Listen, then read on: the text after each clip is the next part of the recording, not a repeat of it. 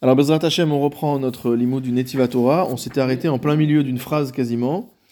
Euh, on va reprendre à la page Kufraf Vav, dans l'édition du Mahon Yerushalayim, dans le premier volume. Donc, on avait vu une Gemara dans Eruvin, au Daf, Nundalet, Amudalef. Ce qui était ressorti de cette Gemara, c'était un enseignement de Ravuna, selon lequel Im Messim Adam Atzmo Kekhaya Shemesarechet Veochelet, que si quelqu'un se place mot à mot dans la situation d'un animal sauvage qui déchire sa proie et la dévore, Talmudo mitkayem, sa Torah sera, euh, sera gardée, sera, subsistera, Veimlav, et si elle ne fait pas une telle chose, un Talmudo mitkayem, sa, sa Gemara, sa Torah ne va pas tenir. Veikade Amri avait une deuxième euh, explication, une deuxième euh, avis dans la Gemara, une deuxième version de l'enseignement de Ravuna, Kekhaya Shemesarechet achilato, comme un animal qui euh, souille sa nourriture. On a dit l'animal qui prend son morceau de viande et qui le trempe dans la boue, qui le traîne dans la terre. Talmudo mitkayem. Si on fait comme ça, alors son Talmud va être mitkayem, son étude va subsister, sa Torah va subsister, veimlav. Et si on ne se comporte pas comme ça, en Talmudo mitkayem. Donc ça en étude ne subsistera ad kan. Bon, on avait expliqué, on ne va pas revenir sur euh, euh, tout ce qu'on a expliqué précédemment. Donc ce qu'on avait expliqué, c'était que ça se rapportait à, la, à l'opposition entre le corps euh, et l'esprit. Et ce qu'avait expliqué le Maharal, euh, c'est que le sens de, de, de cette parabole dans la Gemara était de nous dire qu'il euh, fallait, euh, entre guillemets, expédier la partie euh, matérielle, que la partie matérielle, il ne fallait pas lui, ac- lui accorder d'importance. Et on a vu qu'il y avait une nuance entre les deux, entre les deux explications.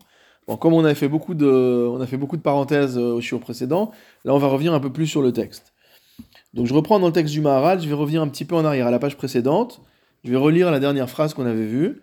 Ulficha ima adam ukmo achaya, si l'homme est comme une bête sauvage, she'en achaya mesaderet achilata, c'est-à-dire que l'animal sauvage ne met pas la table avant de commencer à manger. Rachid doreset ou memaeret achilata blishum achana, elle dévore sa proie sans aucune préparation. Ou alors qu'on ne porte pas attention à la manière dont on mange, donc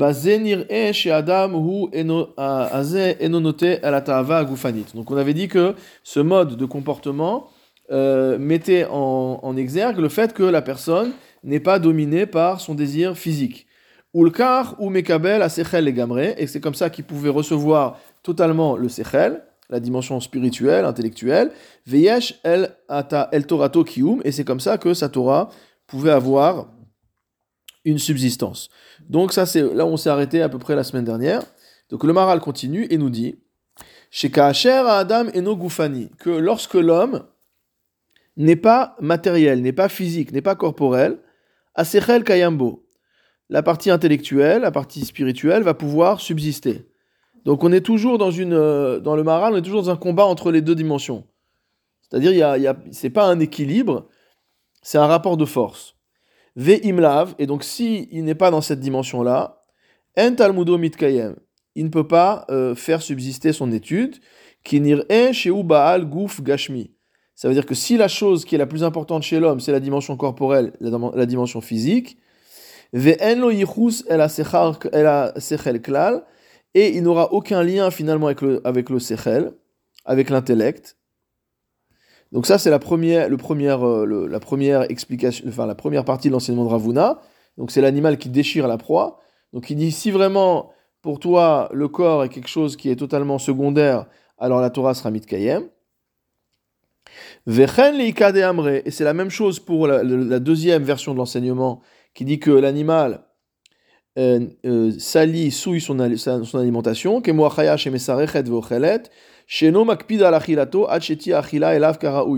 fait pas attention à manger d'une manière qui soit entre guillemets euh, convenable pour lui. Donc finalement, ce qui ressort de, de ce que dit le Maharal, c'est que la manière de pouvoir recevoir la Torah, parce que depuis le début du, du Sefer, ce qu'on voit, c'est le Maharal essaie de nous expliquer dans quelle disposition nous devons nous mettre pour pouvoir euh, non seulement étudier, mais également que ce qu'on étudie reste en nous, que ce qu'on étudie ait un effet sur nous, que ce ne soit pas juste euh, la fameuse blague qu'on dit sur le, la discussion entre le, le, le Mitnaget et le Rachid. Bon, c'est, un peu, c'est une blague qui est un peu orientée, hein, mais le Mitnaget, il dit « Moi, j'ai traversé tout le chasse ». Et le Rachid lui répond « Oui, mais est-ce que le chasse t'a traversé ?» Alors c'est ça le Inyan, c'est-à-dire que la Torah, c'est pas que d'avoir la Torah, c'est que la Torah elle soit mitkayemet, qu'elle ait un kiyum, que euh, c'est pas simplement dans le sens qu'ils se souviennent de son euh, de son limoud, c'est le sens que elle existe. Liot kayam en hébreu ça veut dire euh, exister. Quand on dit que Talmudo euh, mitkayem, ça veut dire qu'il est, il existe, il, il est une partie de lui-même. C'est pas juste, il a une activité, hier j'ai fait tennis, aujourd'hui j'ai fait Gemara, mais euh, à la limite qu'à la fin du tennis j'étais plus musclé, mais à la fin de la Gemara je suis pas plus musclé. Et s'il me reste rien, si je suis dans une dimension physique, ce que dit le Maharal, c'est que finalement il va rien, il va rien rester euh, à, à l'intérieur de moi. C'est ce que... Hein ? Ouais, il y a toujours un, il y a toujours un résidu. Quand tu utilises... Non mais bon... Tu étudies à la fin. Essaye de, de mettre en pratique, même si tu fais ouais. du coup, ça reste. Ouais, il va rester, il va rester. Ouais. Mais bon, on est, et si on regarde dans, le, dans, les, dans, les, dans les chronotes, et d'ailleurs là, je demandais à, j'avais entendu un Dvar Torah de, de mon Rav, je lui redemandais ce que c'était, ce que j'avais oublié. C'est un enseignement du Baal Shem Tov. On a, on a cité cette, ce Pirkei Avot la semaine dernière. Il y a marqué en Pirkei Avot, Lo kol hamarbe bisrora markim, que toute personne qui, ce n'est pas toute personne qui, euh, la, la, la, enfin c'est la syntaxe hébraïque est un peu bizarre, mais lo kol hamarbe bisroar markim, c'est-à-dire toute personne qui euh, euh, qui multiplie le commerce, c'est pas tous les gens qui multiplient le commerce, mot à mot, qui viennent intelligents. Or on sait que la srora, c'est quoi la srora, c'est quoi la, la marchandise, c'est la Torah. Et le Baal Shem Tov a enseigné quelque chose donc qui plaît pas justement dans le dans le monde de, des mitnagdim. Euh, le Baal Shem Tov a enseigné que le kol hamarbe bisrora markim, ça veut dire que c'est pas parce que tu étudies jour et nuit que tu vas forcément devenir chacham. C'est ce qu'est en train de nous dire ici le Maharal en vérité. Hein, on dit toujours que le, ça c'est un enseignement du, je crois que je l'ai déjà cité ça, mais je l'ai, je l'ai, appli, je l'ai appris du Rav Hartman. Euh, ça figure dans un livre qui cite le Rav Harlap. Le Rav Harlap c'était un des grands, euh, c'était un des grands euh, élèves du, du Rav Kook. Et d'ailleurs si je dis pas de bêtises, c'est je crois Euh, le grand-père de Rav Werner, le Rav de la ville, euh, du côté de sa mère, son grand-père c'était Rav Harlap. Bon, un, des, un grand, grand, une grande figure du sionisme religieux, c'est un élève du, du Rav Kook, et euh, un Rav très important qui a écrit énormément de Sfarim. Et donc le Rav Harlap a rapporté au nom du Rav Kook, puisque le Rav Kook est un de ceux qui a renouvelé euh, ou qui a insisté sur l'étude, l'importance de l'étude du Maharal. Le Rav Kook a expliqué que le Maharal était à la fois à la source de l'école de pensée du Gaon de Vilna et à la source de l'école de pensée du Baal Shem Tov. Et c'est ce qu'on retrouve aujourd'hui, finalement. Parce que tous les livres de Chassidut sont inspirés, finalement, des idées du Maharal, en grande partie. Et on voit que les plus grands penseurs du, Rav, du, du milieu lituanien, euh, descendants du Gaon de Vilna, que ce soit chez le Rav Friedlander, ou chez le Rav Utner, ou chez le Rav Shapira, et cetera, euh, c'est vraiment quand euh, on rencontre des, dans les yeshivotes lituaniennes des gens qui sont euh, dans la Hashkafa, c'est le Maharal, quoi. Euh, pourquoi je vous dis tout ça ? Oui, parce qu'il y a un enseignement du Baal Shem Tov qui dit ça, qui dit qu'en fait, il suffit pas d'étudier beaucoup la Torah pour être Hacham, ça veut dire quoi ? on pas, on, Il n'est pas en train de nous dire de, d'aller, euh, d'aller faire autre chose, de le d'étudier, mais ça veut dire que c'est pas une condition suffisante, au sens où il faut avoir aussi tout ce dont le Maharal nous parle, c'est-à-dire que il faut faire en sorte que la Torah nous touche, qu'elle, qu'elle, qu'elle, ait, qu'elle, ait un, qu'elle, qu'elle vive en nous, voilà, qu'elle existe en nous, qu'elle ait un impact sur nous, et cetera, et pas simplement que ce soit quelque chose d'extérieur. Et donc tout, toutes ces midotes que nous apprend ici le Maharal, on a parlé de la Hanava, maintenant on est en train de parler de, euh, de, du rapport entre le corps et l'esprit, et cetera. Toutes ces midotes-là, c'est en fait créer, entre, en quelque sorte, dans notre personne, un environnement favorable euh, pour que la Torah, soit, pour que la Torah soit, euh, se développe, qu'elle soit, qu'elle soit féconde euh, et qu'elle soit également euh, euh, persistante. Et donc le Maharal continue en disant « Ve'elushte leshonot » Ces deux langues, ces deux langages, ces deux formules. Harishon chez Doreset Vochelet, la première sur laquelle l'animal déchire et il mange. Hainu chez Ochel Bimirut, c'est quelqu'un qui mange rapidement. Veno shoeba achilato kederch bene adam, et qui prend pas le temps de manger comme les hommes. Velashon hacheni, et le deuxième, la deuxième version de l'enseignement de Ravuna. Kekhaya Shemesarechet, l'animal qui souille sa nourriture. Hainu bishvil talmudo mamtin veshoem ilechol. Ça, on avait parlé de l'histoire qu'on raconte sur, euh, très souvent sur le Rav euh, Ovadia Yosef. Euh, c'est quelqu'un qui laisse finalement, il est, il est, il est occupé à l'étude et il laisse sa nourriture de côté, il ne mange pas. Et donc la nourriture, elle finit par être immangeable, hein, la soupe, elle finit par être froide. Ushneem Emet, il dit ces deux explications sont vraies. Kimemaher achilato veno marich bisudato bishvil limudo. Que ce soit une personne euh, qui euh, se dépêche de manger pour pouvoir étudier. Ou au contraire, s'il est en train d'étudier, il ne va pas se dépêcher d'aller manger. euh, au point ad kilifamim nitkalkel lo achila, jusqu'au point où parfois la nourriture va s'abîmer pendant tout le temps où euh, il ne mange pas. Alors on va s'arrêter un petit peu sur tout, ce, sur tout ça pour voir un peu les commentaires euh, les différentes notes que de, du, du Rav Hartman. Il rapporte au début, euh, dans la note douze, donc cette idée selon laquelle il y a une opposition entre le corps et l'esprit chez le Maharal, bon, c'est pas un chidouche, on l'a vu, euh, on la voit à chaque, à chaque coin de, de page, j'ai envie de dire. Euh, mais ici, il rapporte ce qui est marqué dans le Derech Chaim, au Perek Dalet, Mishnat Vav. Là-bas, le, le Maharal rapporte une Gemara qui se trouve au Perek Chavit de Masachet Shabbat. Amar Rabbi Helbo, Rabbi Helbo enseigne, Maya de Yumsita. Donc c'est de, de, de l'eau qui vient d'un fleuve qui s'appelle Yumsita et qui avait de l'eau salée apparemment. Vechamra de Frugita et le vin de Frugita. Donc c'est un, un une, c'est la Bourgogne on va dire. C'est un endroit où il y avait du bon vin. Kafru aseret shvatim Israël. On détruit les dix tribus d'Israël. Donc euh, qu'est-ce qu'est en train de nous dire la Gemara dans Perek Chavit ? C'est que s'il y a dix tribus d'Israël qui sont parties en exil et qui ont été totalement euh, effacées de la carte. C'est pourquoi, Rachid explique, parce que c'était des, des, des, des populations qui étaient concentrées sur leur profit, sur leur plaisir. Veasukim bekar, c'était ça leur occupation. Velo ayu oskim batorah. Et il n'y avait pas de Torah. Veyatsu letarbut ra'a. Et ça a mal fini. Ça a mal fini, dire qu'ils ont, ils ont quitté, le, ils ont totalement quitté la, le, le, la Torah, ils se sont complètement euh, effacés. Euh, c'est-à-dire que le fait même Euh, de vivre une vie qui est orientée vers le plaisir, c'est entre guillemets une garantie de, de, de disparition, chas v'shalom, de, de la Torah. Euh, d'ailleurs, on avait parlé la dernière fois du Inyan, que la Gemara c'est Yemei Aniraim, que, la Torah, que la, l'étude de la Gemara c'est une étude qui est difficile, qui rend entre guillemets la vie amère, parce qu'on se casse la tête et que c'est pénible, et cetera. Et euh, c'est quelque chose qu'on voit, que dans toutes les communautés où l'étude de la Gemara a disparu, parce qu'il n'y avait plus accès au Talmud, parce que ça ne s'enseignait plus, et cetera. Au bout d'un moment, bah, dans les premières générations, ça donne des Améharetz, et au bout de quelques générations, la Torah disparaît totalement.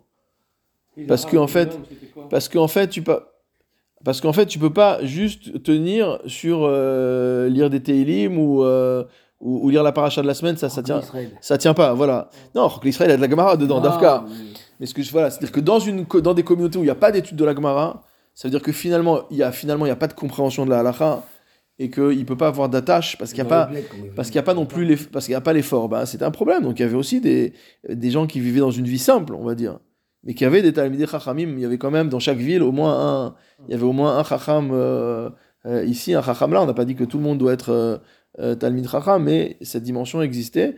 Et on voit que dans des communautés où ça a disparu, comme par exemple les Juifs qui se sont retrouvés en Chine ou par exemple ceux qui se sont retrouvés en Inde, et cetera, très vite, quand l'étude de la Gemara a disparu, tout le reste est...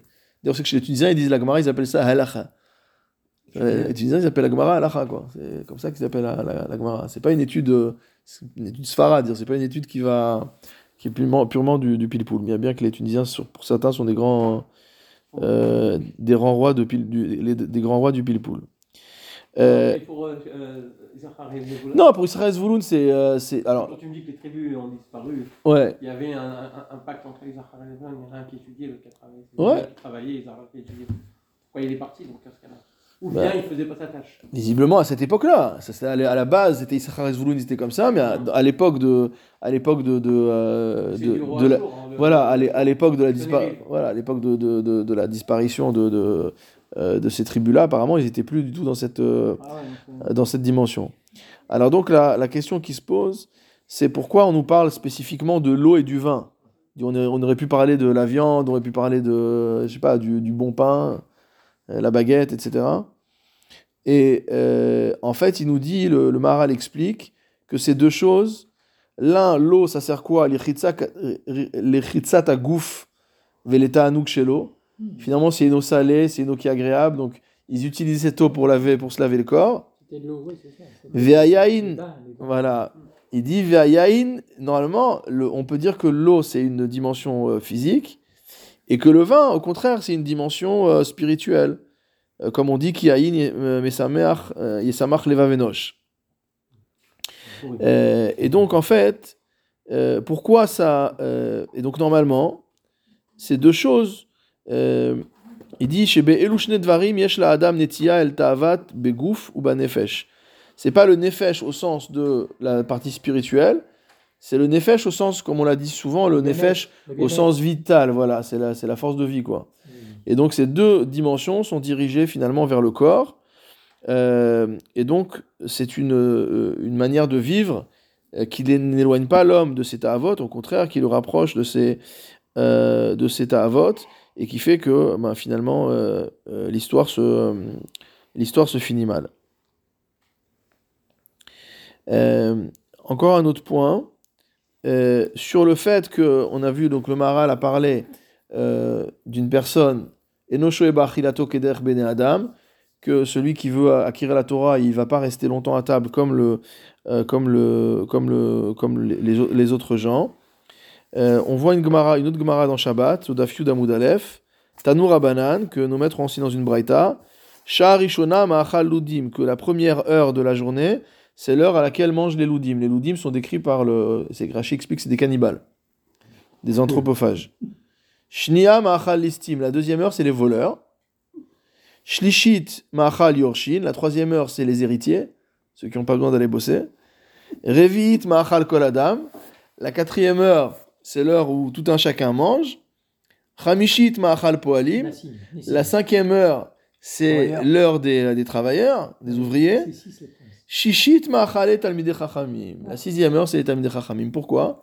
Ça veut dire que les talmide chachamim ne sont pas, sont pas euh, pressés d'aller manger. Dire, plus tu manges tôt, dans cette vision de la Gemara, hein, on ne parle pas sur le petit déjeuner de nos jours, mais il dit dans cette vision de cette Gemara-là, il dit celui qui mange plus, plus il mange tôt, ça veut dire que sa, sa, sa ta'ava, il, il est dominé par sa ta'ava.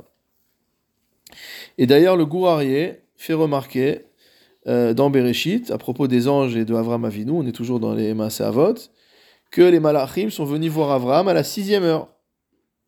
C'est pour ça que c'était le moment du repas, et qu'ils sont repartis à la septième heure. Donc euh, on voit que Avraham Avinu avait son repas comme les, évidemment comme les euh, comme les Talmidés euh, comme les Talmidés Chachamim.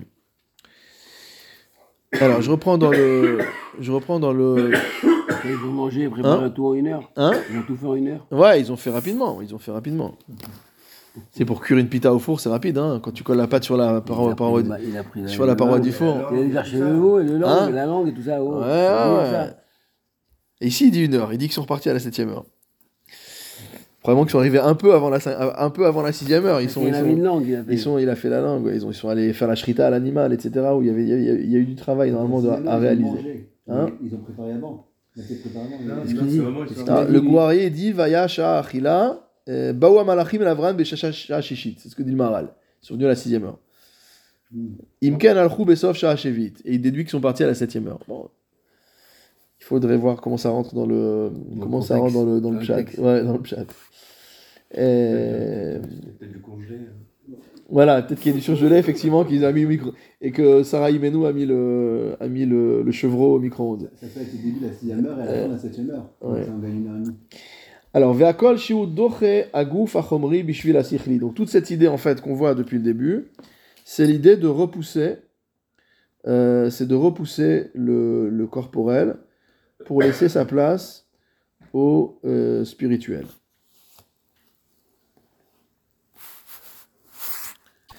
Veimken, et donc si c'est comme ça, Imka Chosé, s'il fait comme ça, chez Mevatel Agouf Bishvila Sichli, donc il annule le corps, qui réduit le corps pour son Sechel, Yesh el Sechel Kiyum, c'est ça qui va permettre à son Sechel de persister. Ce que nous dit le Maharal, finalement, c'est que si on ne fait pas un travail pour réduire la dimension corporelle qui est la nôtre, la dimension physique, la dimension des ta'avot, on ne va pas arriver à euh, maintenir euh, notre euh, dimension spirituelle. Parce qu'en fait, euh, il y a une opposition entre le corps et l'esprit. Ce n'est pas juste deux choses qui, euh, entre guillemets, qui cohabitent, c'est deux dimensions qui sont en lutte. Donc il y a une lutte permanente entre le matériel et le spirituel. Et ce que dit le Derech Chaim, donc dans le commentaire du, du, du Maharal sur euh, Pirkei Avot, Mishna, euh, Pirkei Mishna Yudzaïn, c'est en note dix-sept, il dit « Ki bitul hadavar magia mitzad hamitnaget » que l'annulation d'une chose vient de la force contraire. Asher mitnaged aladava. Ça veut dire qu'une une chose ne peut pas être annulée si elle ne rencontre pas une force contraire. Enkad mitnaged klal, s'il n'y a pas du tout d'opposition, hu kium adava, c'est la manière de faire persister euh, la chose. Donc finalement, si on arrive à euh, réduire au maximum la dimension spirituelle, ça veut dire que la dimension spirituelle ne va pas rencontrer d'opposition du corps et elle va pouvoir euh, persister. Euh, le Maharal fait re- remarquer dans ses Chidushé Agada, sur Sanhedrin, qu'il y a un passouk qui nous dit, c'est, c'est, dans la Gemara, Sanhedrin, on rapporte le passouk sur laquelle euh, les, euh, que, la, que la, la terre restera pour toujours. D'accord ? Va aretz leolam omedet. Et le Maharal fait remarquer que euh, cela n'a été dit que par rapport à la terre. On sait qu'il y a quatre éléments, donc la terre, le feu, l'air euh, et l'eau. Euh, et donc c'est que par rapport à la terre qu'on a dit « Va'aretz l'olam omedet ». Apparemment c'est une, une, une des dimensions qui ne, va pas, euh, qui ne va pas bouger. Et il dit pourquoi elle ne bouge pas. Il dit parce que la terre elle représente la petitesse. La terre c'est ce qui est petit, c'est ce qui est, c'est ce qui est poreux, c'est ce qui est en bas, c'est ce sur quoi on marche, et cetera. Et donc il dit comme c'est petit, il n'y a pas de hitnagdout, il n'y a pas d'opposition. Contre qui on s'oppose ? On s'oppose contre quelqu'un qui est puissant. S'il y a quelqu'un qui ne représente rien du tout, on n'a pas besoin de s'opposer à lui, il est nul et non avenu. Il est nul et non avenu, d'accord ? euh, Et donc le, le, ici, le, le Rav Hartman rapporte un passage du Mirtav Eliyahu qui dit la chose suivante, il dit « Hashem idbarach », c'est à la fin de la note dix-sept, il dit « Hashem idbarach bara et ha'adam kar sheretzono yucha lif'ol gdolot » que Dieu a créé l'homme de telle manière, de telle sorte, que l'homme peut accomplir de grandes choses. Pourquoi ? Comment c'est ça ? Donc Dieu a fait, euh, Dieu a fait l'homme à son image. Ça veut dire quoi à son image ? Ça veut dire qu'il a donné à l'homme le potentiel de réaliser, entre guillemets, des créations à l'image des créations divines. Donc il peut faire de grandes choses. Il lui a donné une force qui dépasse euh, sa dimension matérielle. Et dit de la même manière que la volonté de Dieu, c'est ce qui fait, c'est ce qui a permis de la création et c'est ce qui fait tout bouger, ce qui fait tout euh, avancer. Mais an koarze nivra noten la adam, de la même manière, on a donné cette force-là à l'homme, c'est-à-dire chez birtsono levad, avec sa seule volonté, yuchal lifol harbe, il peut faire beaucoup. Av she'anu ro'im shepe'amim harbe el retsono shel adam idgashem. Et même si on voit que souvent la volonté de l'homme n'arrive pas à se réaliser. Enzot ella mishum sheretzonotehem shelacherim mitnagdim lirtsono. Ça veut dire que théoriquement, endavar omed lifnei ratson, comme on dit. Il n'y a rien qui s'oppose à la volonté de l'homme. Si l'homme veut faire quelque chose, la chose se réalise. S'il y met les moyens, évidemment. Il dit alors, le, alors donc le, le, le, le Rav Dessler pose la question, il dit comment ça se fait que euh, parfois on fait et ça ne marche pas. Il dit parce qu'il y a d'autres, il y a un autre ratson qui est mitnaged. Il y a un autre Adson qui s'oppose à toi, et c'est pour ça que, euh, c'est pour ça que tu n'y arrives pas.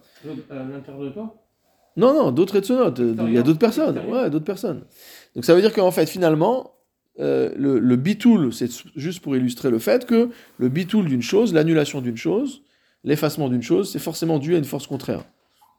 Donc si on arrive à être Mévatel euh, de manière... Alors c'est jamais parfait, puisque dans le monde où on est, il n'y a pas de perfection spirituelle dans le monde présent, parce que c'est un monde matériel, mais si on arrive à réduire cette dimension matérielle à son strict nécessaire, alors on peut arriver à faire euh, dominer et subsister euh, notre, notre dimension spirituelle. Pourtant les oppositions, c'est ce qui nous permet de, de, de, d'évoluer. On dit il y a Serara, il y a Seratov, le Seratov il monte parce qu'il y a un Serara en face, et on monte crescendo, crescendo, mais le Serara, il est toujours il est au même niveau que le Seratov. Quand j'ai une opposition au niveau matéri- euh, physique et au milieu, euh, niveau spirituel, donc ça me permet toujours de, de, de pouvoir avoir ce combat et de, de, de, de monter euh, toujours plus loin. Alors pourquoi j'annulerais, j'annulerais mon, mon côté, euh, mon opposé, alors que ça me permet, euh, ça me permet de, de, de, de m'élever. Non mais ça c'est une bonne question, mais c'est ce qui est expliqué au début du Tania en fait. Au début du Tania, il explique le, le, le Inyan entre, tu peux avoir un tzadik gamour,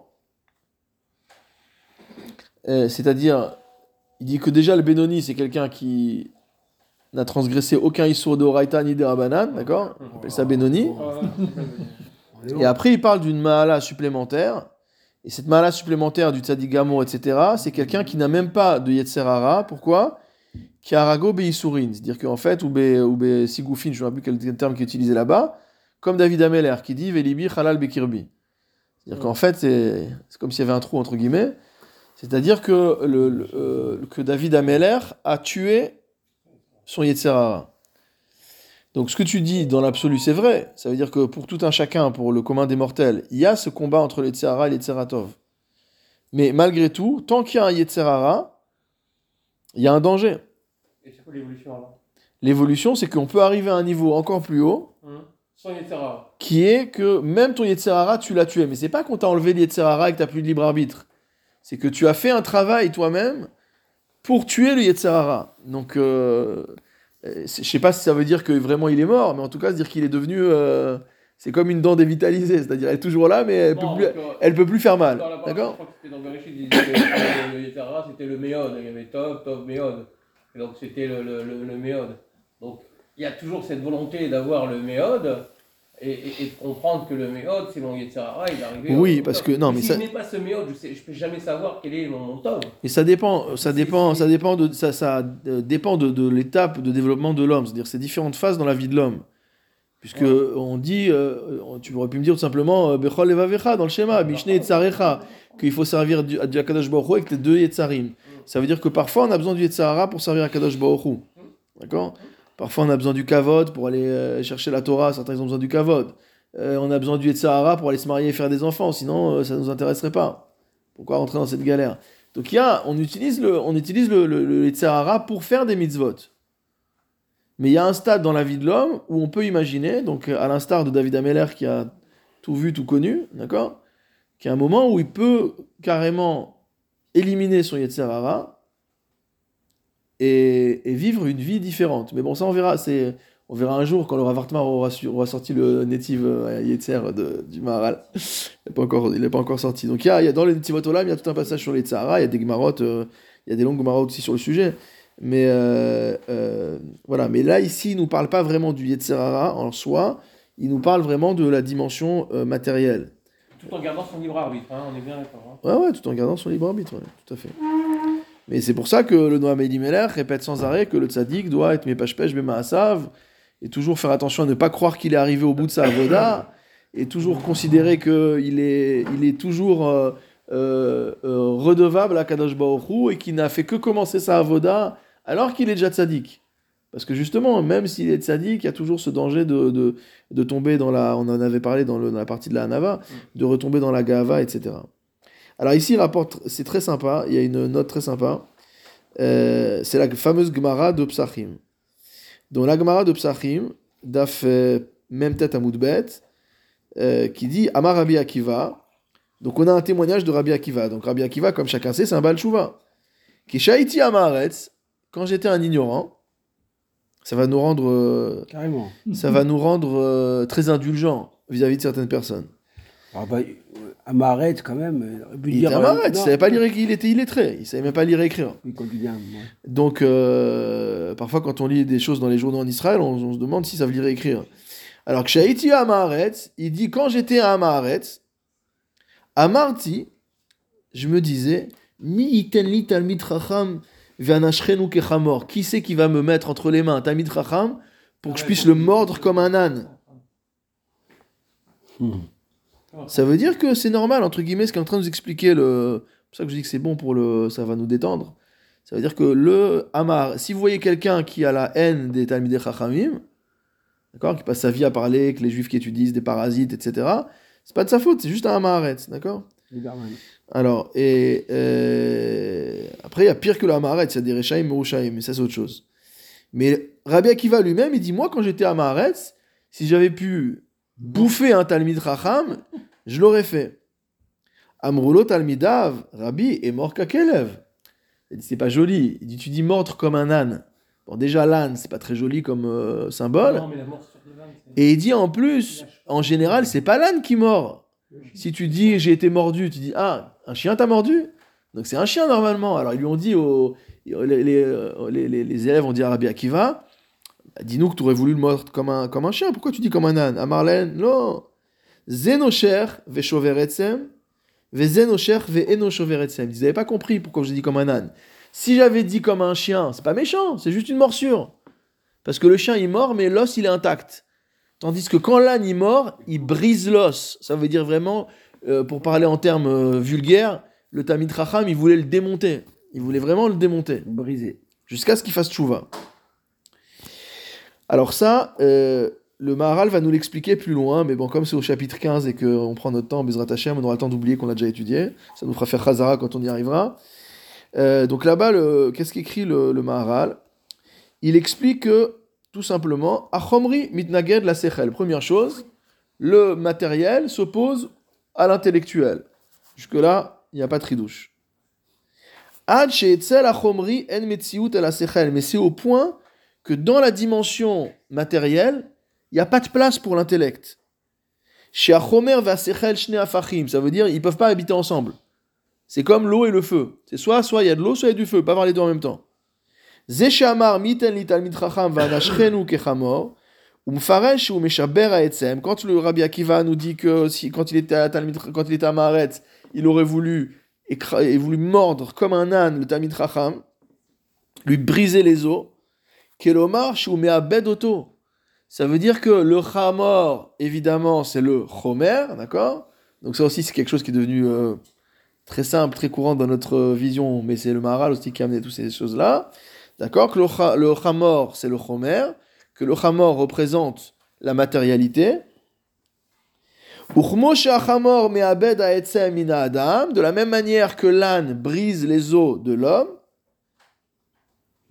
Mida Adam Asichli, de l'homme qui est entre guillemets spirituel, Al She'en Metsiutlo les gamre, jusqu'à ce qu'il n'a plus vraiment de réalité, qui a Etsem ou Ikar qui ou Madame. Car qu'est-ce qui fait la, l'ossature, comme on dit en français, de l'homme ? C'est les os. Ce qui fait que l'homme il tient debout, c'est sa colonne vertébrale. Ce qui fait que ses membres ils ont une forme, c'est qu'il y a des os. On n'est pas des invertébrés.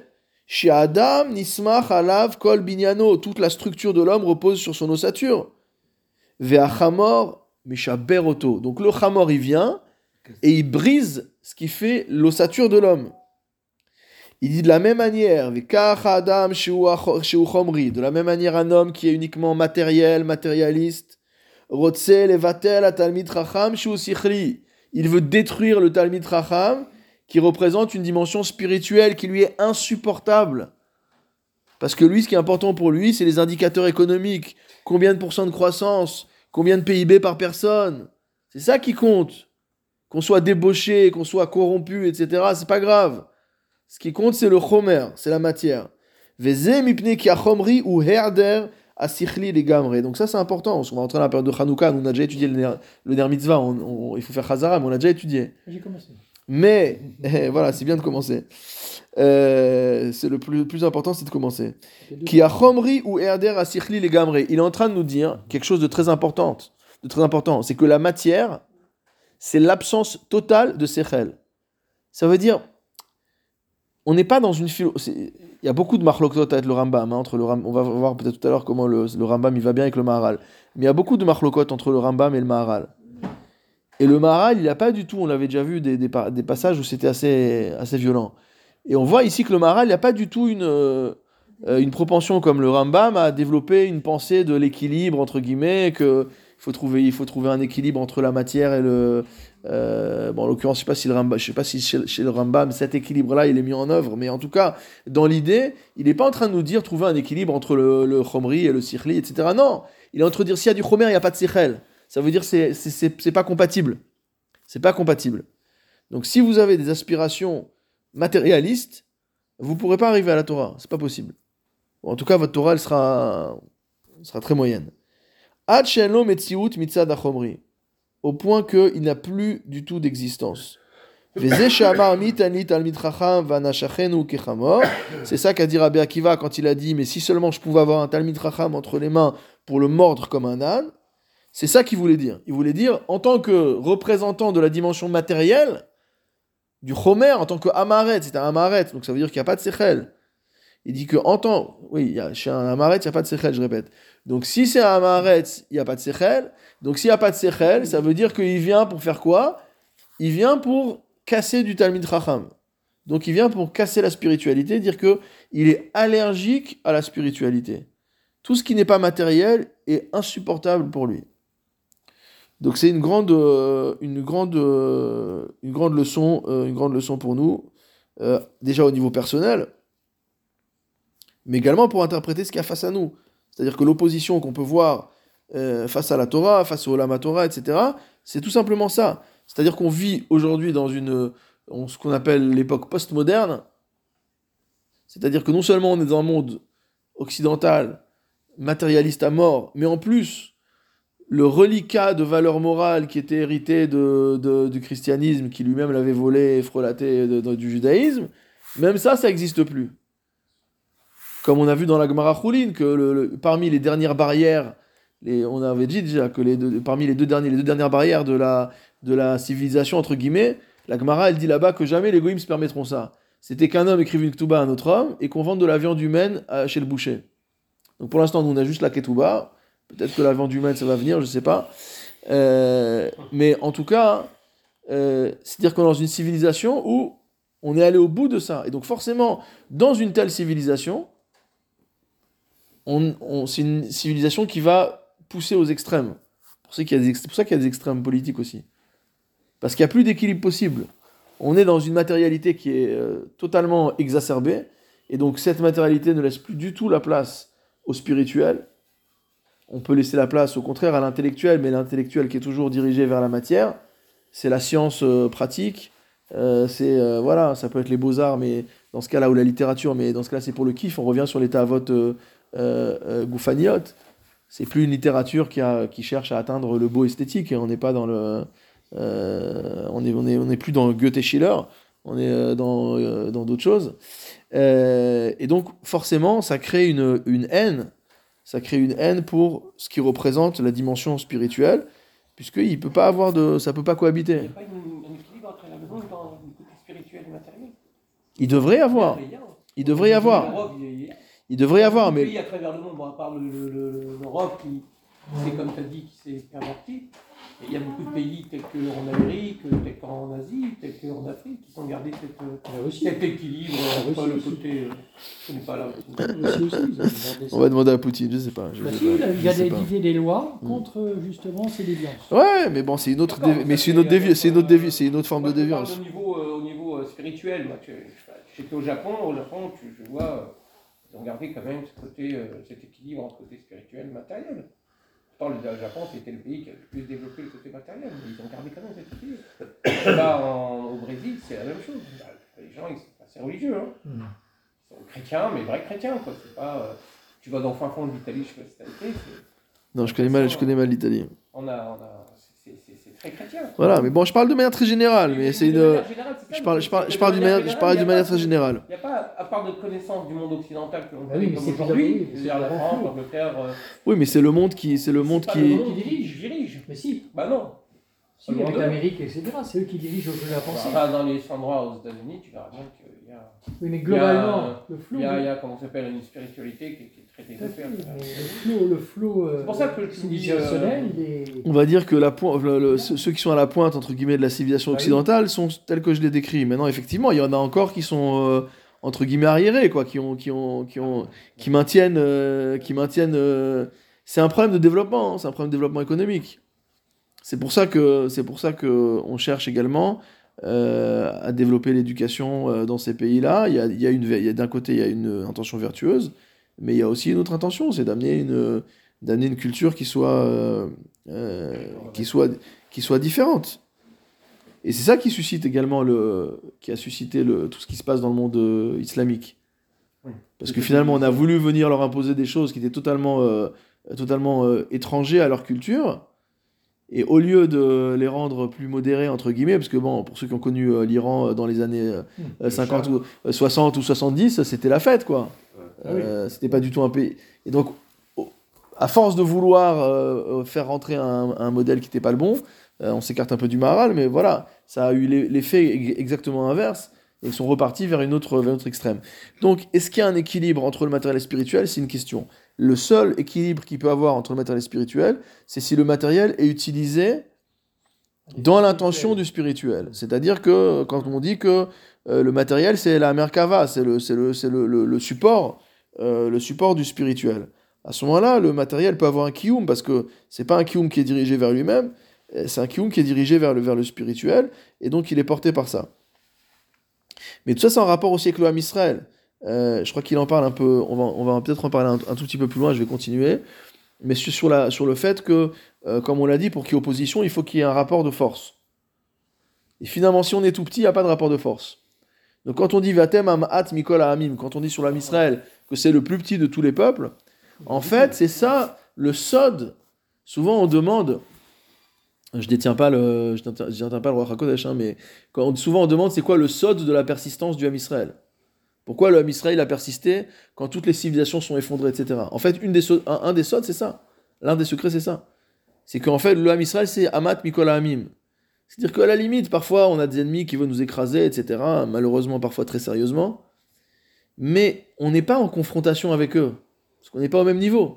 Quand il y a une confrontation entre euh, les Perses et les Mèdes, par exemple, ou euh, entre les, les, les, les, les euh, je sais pas moi, les Gaulois et les, les Romains, on parle de peuples qui sont importants et qui vont se battre. Mais quand on parle du Ham Israël, euh, qui est Mefourad ou Fouzar Ben Hamim, des, des, des petites communautés à droite à gauche, c'est intéressant de regarder les statistiques de, de combien c'était les, les Kihilotes au Moyen-Âge. C'était genre vingt personnes, trente personnes, c'était la grande, euh, c'était la grande Kihila, quoi. Donc c'est Amat Mikol Hamim, c'est un petit peuple. Donc du coup, on est, on rentre pas dans une, on ne rentre pas dans le dans le jeu euh, de, de des, des rapports de puissance euh, entre les peuples. Alors je reviens de, bien justement à Hanouka. Bon, on peut faire juste la parenthèse rapide, mais c'est que à Hanouka, c'est justement l'objectif de, de des Gréco-Assyriens, des Yévanim, c'était absolument pas d'exterminer le peuple d'Israël. Ce qu'ils voulaient, c'était assimiler le peuple d'Israël. Donc c'était des civilisateurs.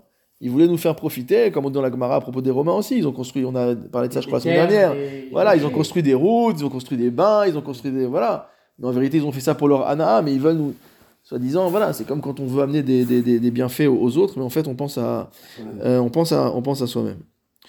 Euh, et donc, le, le Maharal continue en disant « Ve'en domeze elma she'amru » Ça ne ressemble pas à ce qu'on a vu dans la Gemara Brachot, Dafnun Dalet Amudbet, que celui qui reste longtemps à table, on lui allonge la vie. Donc en fait, le, le, le Maharal soulève juste une marloquette entre deux Gemarotes.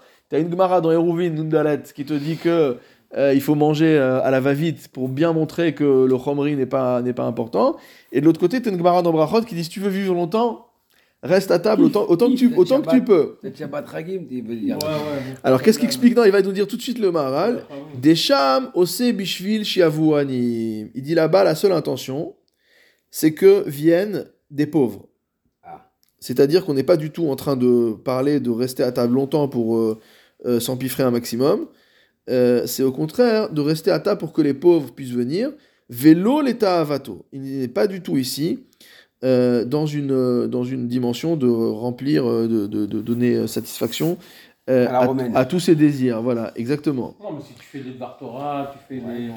Tu racontes... Euh, ouais, mais c'est ouais, vrai, le Shabbat, le vendredi... Bien sûr, la... ça c'est une Soudat Mitzvah, c'est encore ah, autre chose. Donc, c'est encore, c'est encore autre chose. À la romaine, faire des repas à la romaine, quoi. Alors, qu'est-ce qu'il explique ouais. Comme dans Astérix. Alors, qu'est-ce qu'il explique? Il dit... euh, les Chono Binti va Avoda... Ça a pris la, boîte, la bataille, quand même. Ah, ouais.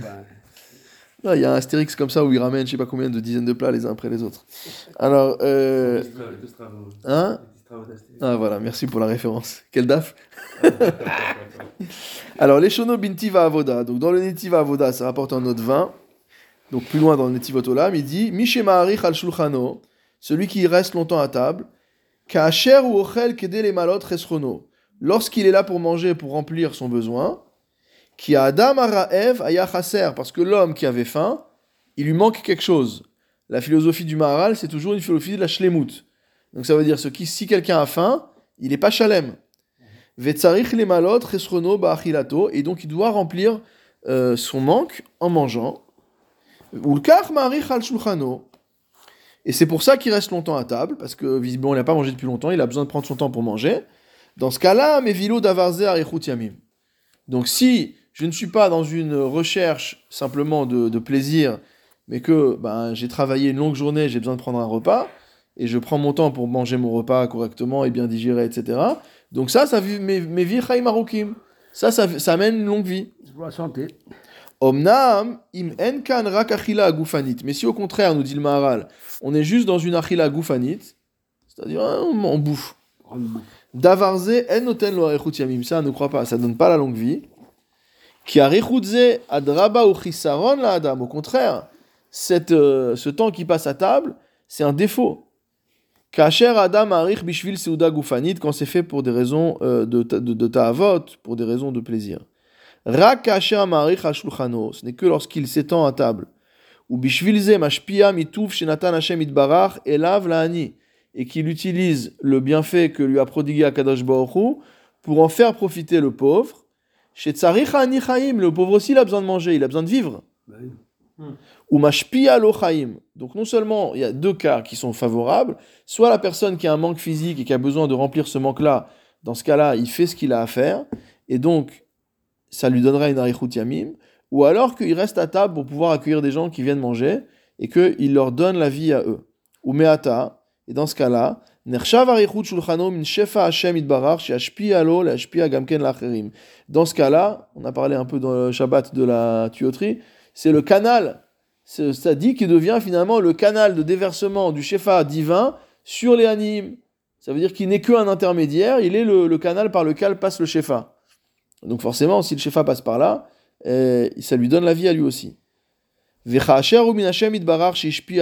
lorsque ce Shefa vient d'Akadosh Baruch Hu, en safek ki Hashem itbarach mashpialo le malot chesrono mashechasar elav ze bevadai erichut chayav. Donc c'est sûr que si Akadosh Baruch Hu Euh, utilise cet homme pour pouvoir être mashpia, pour pouvoir faire tomber la, la, euh, la, l'abondance euh, matérielle sur les anihim, alors forcément que lui aussi non, va oui. avoir le droit à euh, la arichut chaim. Donc ça, c'était la première interprétation. Maintenant, le Maharal propose une deuxième lecture euh, pour résoudre la, conf- la contradiction entre la Gemara dans Eruvin qu'il faut manger rapidement et celle dans Brachot qu'il faut manger lentement. Inami, des kamaire chez Eno Marich Be'achanat Seudato. Il dit peut-être qu'en fait, lorsqu'il nous dit Rak Dorez Ve'ochel Kemo Achaya Shen La Achana, c'est juste pour nous dire qu'il mange rapidement comme l'animal qui dévore directement sans préparatif. Et que donc quand la Gemara nous parle de faire vite, c'est sur la préparation, mais pas forcément sur le, euh, pas forcément sur le repas euh, euh, lui-même. Voilà, et donc du coup, il n'y a plus de... Si on dit ça... Ça veut dire que les deux Gemarot parlent de deux choses différentes et il n'y a plus de contradiction non plus. Euh, je continue un petit peu. Viesh lecha leavin, tu dois comprendre.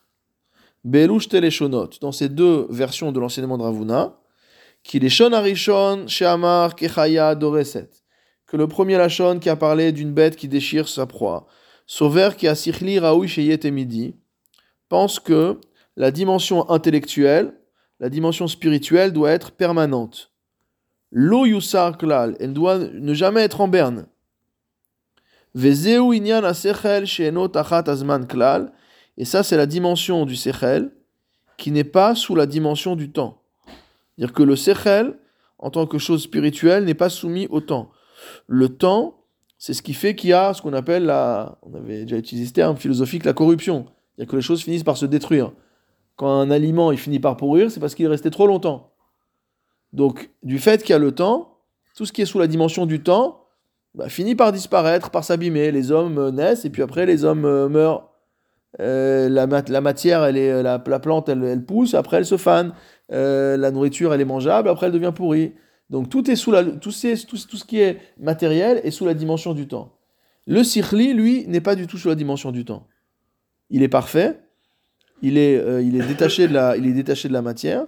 Et donc, d'après le Maharal, le premier Mandéhamar qu'il y a dans la Gemara vient nous parler d'une, d'une vision selon laquelle le Sechel doit être absolument permanent. Kedirtiv, comme c'est écrit, Ve'agitabo yomam valaila, le fameux passouk dans le premier Perek de Yoshua, où on nous dit Ve'agitabo yomam valaila, que tu devras étudier la Torah jour et nuit. Au point que, euh, quand on voit dans le, dans le passouk Imlo beriti yomam valaila chukot shamayim varetz lo samti, On dit que il malé Torah lo nitkayemu shamayim va'aretz, que sans la Torah, le, le monde n'aurait pas pu persister. Parce que Yomam Valaïla, dont on parle, c'est, quand on dit Yomam Valaïla, c'est une allusion à la Torah, à cette Torah qu'il faut étudier euh, jour et nuit. Ulfichar, c'est pourquoi dit le Maharal, Amar she'ima adam kekhaya adoreset. La Gemara dit que si l'homme est comme une bête qui dévore sa proie, ve'eno shoe ba'achilato la tetzman la'achilato, il passe pas de temps pour manger, il mange comme ça en direct. Mipne shehu rotse shelo yasur mina Torah, c'est parce que c'est une personne qui ne veut pas se détacher de la Torah. Comme on est en train de faire quelque chose de très important, on est en train d'étudier, donc on grignote rapidement ce qu'on a à grignoter et on arrête. Ulkach eno shoe ba'achilato, az torato mitkayemet. Donc dans ce cas-là, sa Torah se, se, se est gardée, va persister, qui basé nir'e chez Usichli. C'est-à-dire que l'homme, en mangeant de cette manière-là, montre qu'elle est euh, dans la dimension, euh, enfin, le, pas, la, pas la bête sauvage, mais l'homme qui se comporte comme la bête sauvage, en mangeant de cette manière-là, montre qu'il est dans une dimension purement sichlite. Ça veut dire que finalement, il ne veut pas être perturbé dans sa dimension intellectuelle et spirituelle par une activité euh, physique qui consiste à manger. Et donc c'est une vision qui ne, comme on a, comme on a dit tout à l'heure, qui n'est pas une vision d'équilibre entre le matériel et le spirituel, mais qui est une vision dans laquelle le, spiritu- le matériel est l'ennemi du spirituel, et qu'il faut évacuer au maximum le, euh, le matériel euh, pour pouvoir avoir du, euh, du spirituel. Alors dans la note vingt-quatre ici, qu'est-ce que dit le Rav Hartman ? Il dit « Moresh yeshbo ma'alat ha-sechel sheutmidi » Quand tu vois que quelqu'un ne veut pas s'investir, investir du temps dans quelque chose qui n'est pas lié à la Torah, ça veut dire que pour lui, ce qui concerne, ce qui constitue la chose qui est émidite, ce qui concerne le, le, le principal, c'est la Torah. Et c'est pour ça qu'il mange rapidement.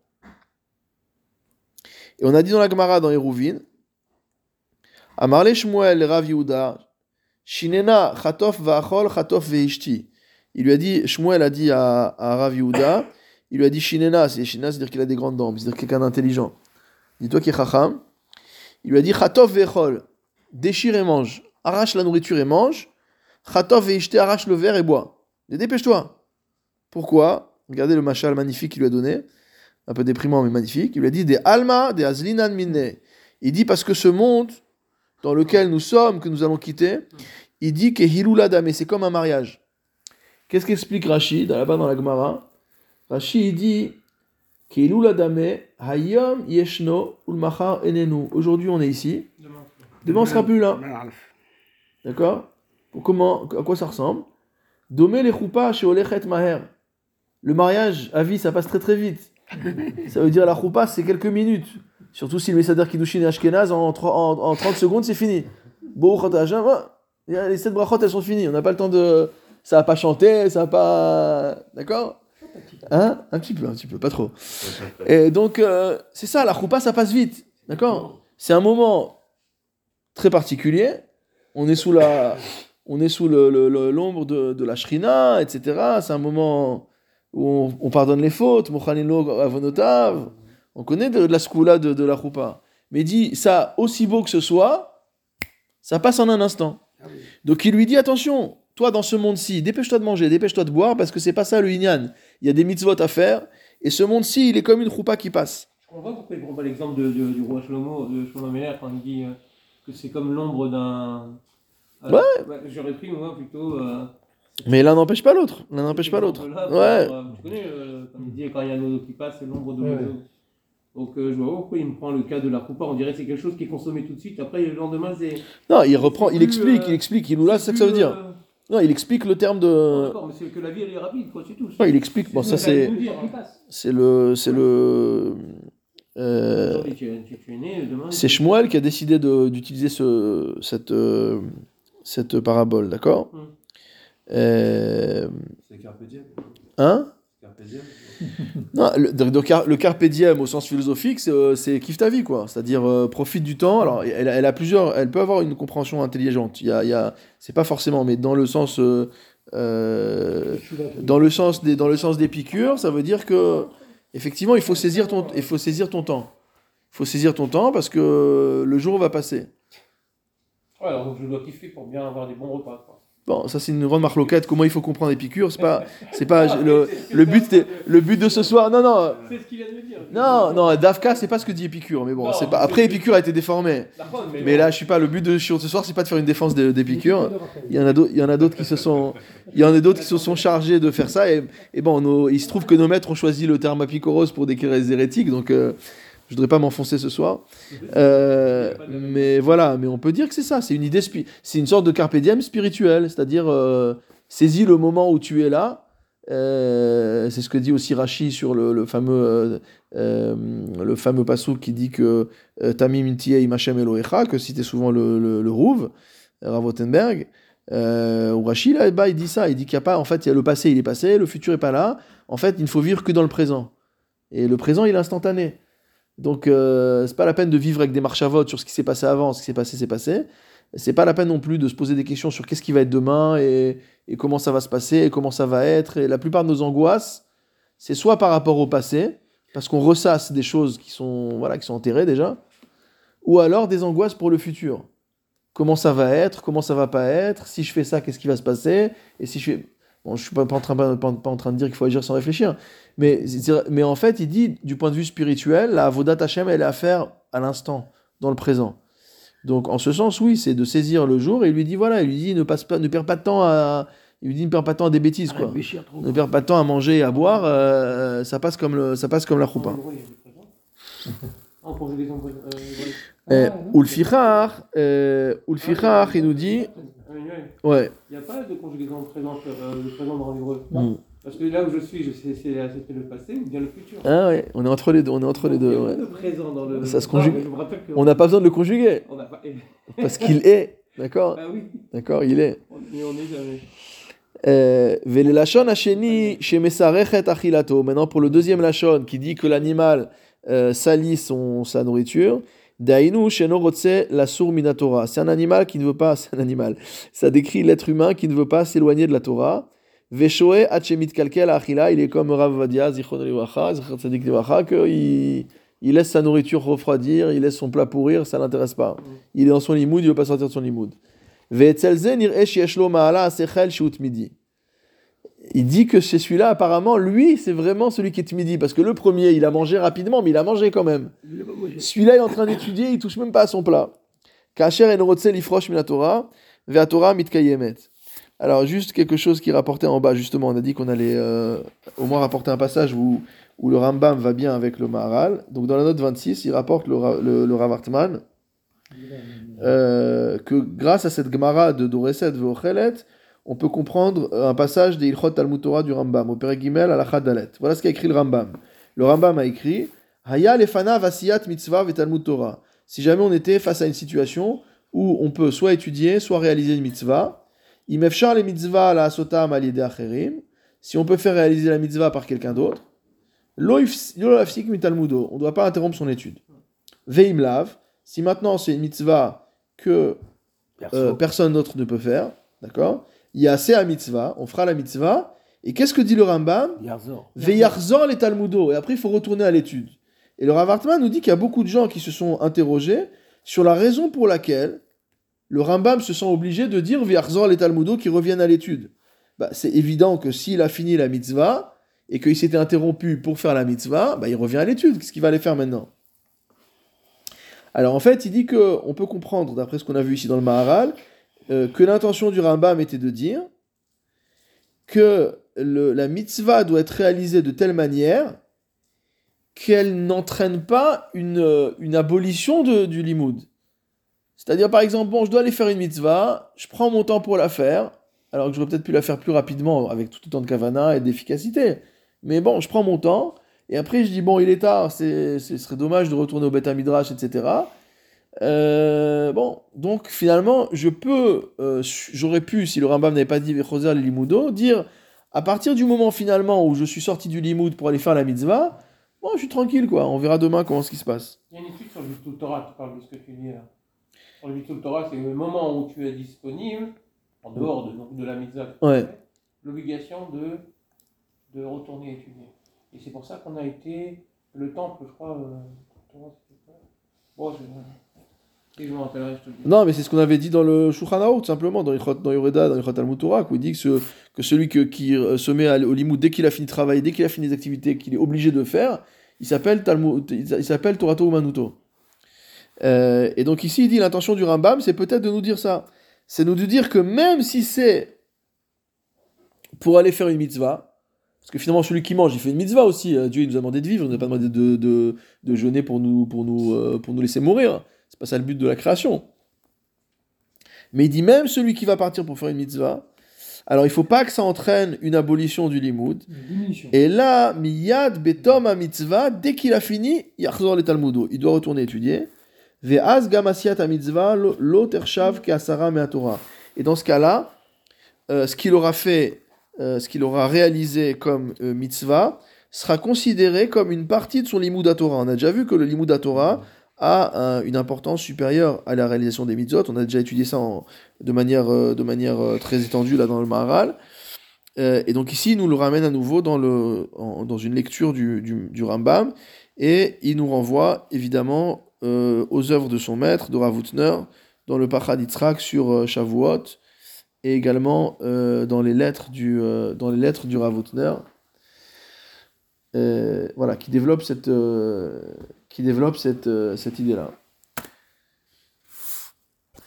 Baruch Adonai l'olam, amen v'amen.